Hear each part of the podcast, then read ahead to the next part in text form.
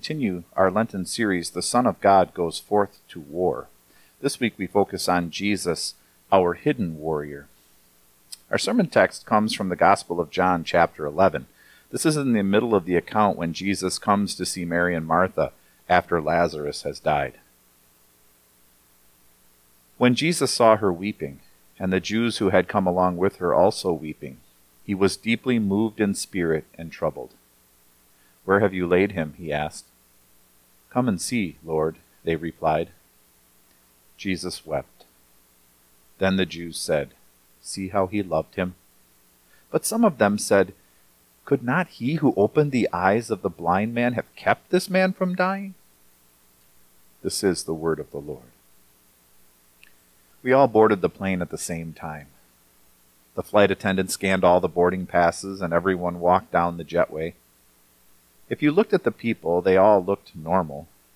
But of course, they were different men, women, children, old, young, and from different ethnic backgrounds. When we were comfortable in our seats, the attendant welcomed us all on board and welcomed one special passenger.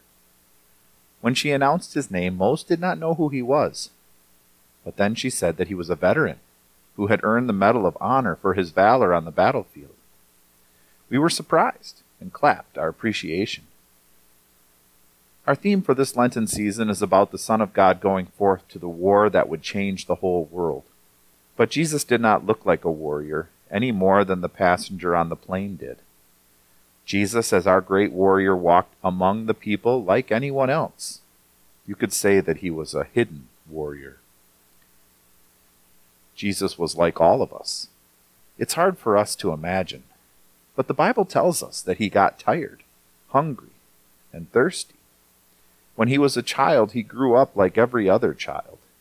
Luke chapter 2 tells us Jesus grew in wisdom and stature, and in favor with God and man.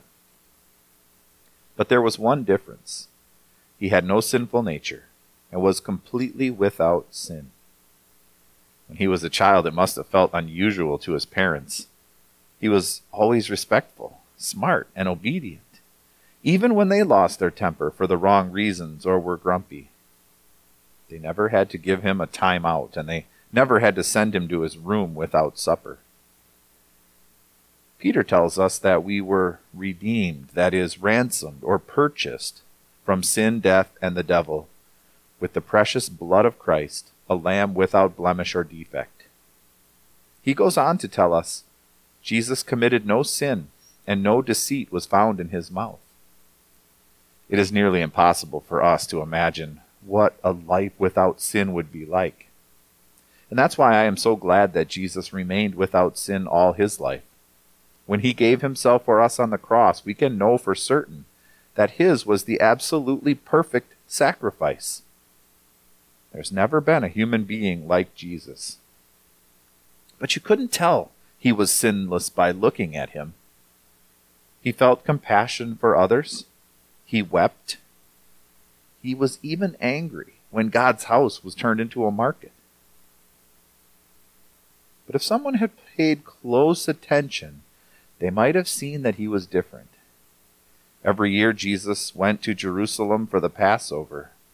As a 12 year old preteen, Jesus went with his family just as they always had. But Jesus showed he had come for the battle to come. As he engaged the temple teachers in truth discussions, they could see that Jesus was a boy.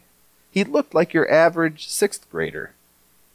But the words that came from his mouth gave evidence that he was much more. They were getting the first recorded peek at the hidden side of Jesus. Once in a while, his greatness and power would peek out. On one occasion, this perfect Jesus arrived at the home of friends, Lazarus and his sisters Mary and Martha in Bethany, which was about two miles outside Jerusalem. Sadly, Lazarus had died and had been buried for, day, for four days when Jesus arrived. Mary was crying. When Jesus saw her weeping, and the Jews who had come along with her also weeping, he was deeply moved in spirit and troubled. Where have you laid him? he asked. Come and see, Lord, they replied. Jesus wept. Then the Jews said, See how he loved him. What a caring heart Jesus has. That's what caused him to cry real, salty, human tears when he saw the grave of his good friend Lazarus. Even the people who were there to support the family of Mary and Martha could tell those tears rolling down his face were real. They knew that Jesus had spent time with that family. They had eaten, laughed, and now cried together.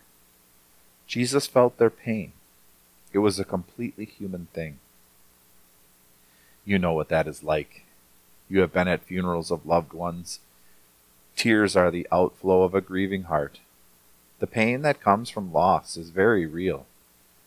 Jesus' heart was as broken as yours or mine has ever been. We have other tears to shed as well. Lent is a really good time to consider the pain we have caused others in our lives. How many times have our children been hurt by angry, thoughtless words? How much irritation and anger have we caused because we've spent way too much time on Facebook, YouTube, or internet gaming? How many tears have been shed because we've allowed our love for our family to shrivel and starve? How many times have we avoided the chance to start a conversation about Jesus and left another soul untouched by our Savior's love? How many regrets do each of us have because of our sins? Really, if you think about it, we should have a box of, of tissues alongside the hymnals at church as we grieve over our sin. True repentance begins with sorrow, that is contrition. And Lord, we pray that it be so today. But we have something better than tissues to dry our honest tears, because great and unimaginable power lies just beneath the surface of our warrior. Those in Bethany at the death of Lazarus had legitimate questions. Could not he who opened the eyes of the blind man have kept this man from dying? Jesus grieved because of the damage sin had done. Death wasn't part of God's plan for this world. It was introduced by Satan from outside our earth, and we hate it. The friends of Mary and Martha hated it too. They probably had heard, perhaps even seen, the recent miracle of restoring sight to the blind man in Jerusalem. Those friends were naturally wondering why Jesus had not used some of that healing power on Lazarus, his good friend. It's the same question that was on Martha's mind. They asked because they knew there was something special about Jesus. We know that Jesus made the universe, which includes us. Think of the awesome power he has. Astronomers estimate that there are 100 trillion galaxies in the universe, a number so big we can't even imagine it, much less design it. They say there are more than 10 million different species of animals on Earth. Think of the unlimited creativity brilliance and power it took to make all that. None of this was an accident. St. Paul writes Christ Jesus, who being in very nature God, did not consider equality with God something to be used to his own advantage. Rather, he made himself nothing by taking the very nature of a servant, being made in human likeness. That means that the man Jesus is also the Son of God, the second person of the triune God. He's not 50% human and 50% God, like two boards glued together. Rather, he is what the Bible describes as the God man, 100% fully human and 100% fully God. Martin Luther said that trying to understand this was like trying to illuminate the sun with a candle. This is the astounding truth. The eternal Son of God, when he was born in Bethlehem, added a second nature to his perfect, holy, almighty self. God also became a human being. He made himself nothing. That literally means that he emptied himself, or he set aside and put on the shelf much of his God nature. He hid his glory. But once in a while, he peeled back the veil and let it show. And this was one of those times. He told Martha that she would see the glory of God. You know the rest of this miraculous event. He called the dead Lazarus out of the grave. He showed a glimpse of the power at his disposal. He smacked death in the face and forced it to yield. Like a warrior practicing his skill before a great conflict, Jesus is getting ready for the final battle with Satan, just a few a week away or so. Look at the damage Satan has done and is still doing. His personal goal is to rob you of your faith, take away your hope, and see you burn in hell along with him.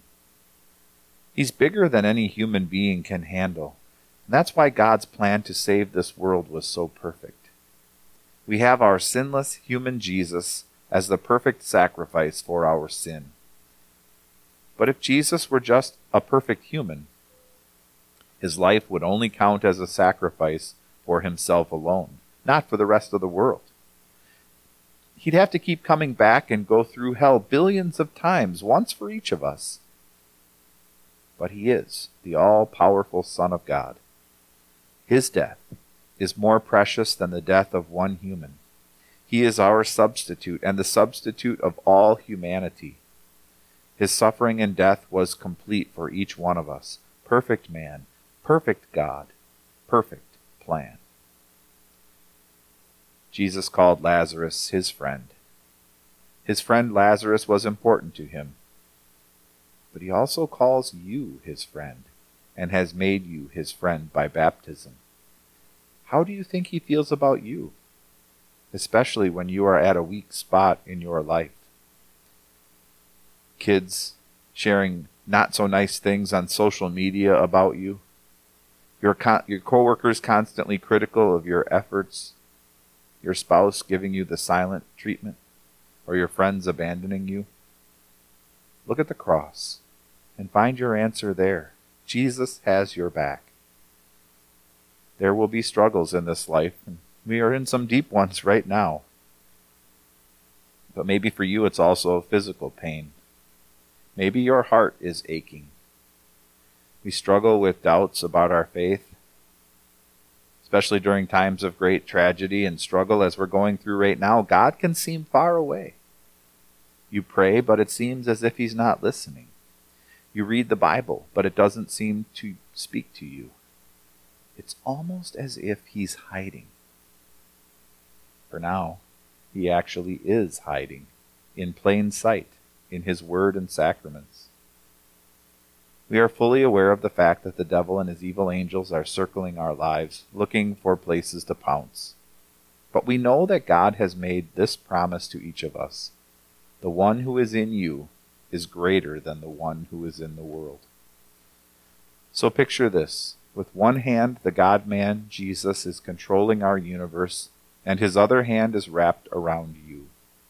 You can't see it yet, because our risen Jesus who fills the entire world with his presence, has chosen to remain hidden from our vision right now. But he's always there, always has been there. He's working out his plan for you because you matter to him. The cross proves that. He's fighting for you each and every day.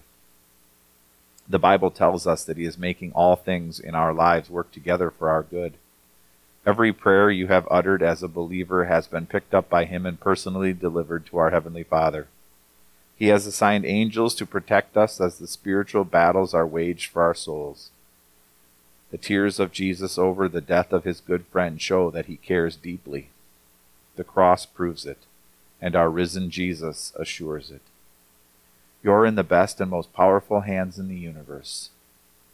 Now he remains hidden but his power remains through all eternity. But also for us right now. You are in a mighty warrior's hands. Live boldly with him. Amen. We pray. Dear Lord Jesus, your heart was broken to see us in such awful state because of our sins. We rejoice in your compassion, which moved you to become one of us to rescue us from sin and death. Though you are hidden to our eyes, we know that you are fighting for us. Remind us again that you deliver us from evil as we pray. Our Father, who art in heaven, hallowed be thy name. Thy kingdom come, thy will be done, on earth as it is in heaven. Give us this day our daily bread, and forgive us our trespasses, as we forgive those who trespass against us. And lead us not into temptation, but deliver us from evil. For thine is the kingdom, and the power, and the glory, forever and ever. Amen. The grace of our Lord Jesus Christ, and the love of God, and the fellowship of the Holy Spirit be with you. Amen.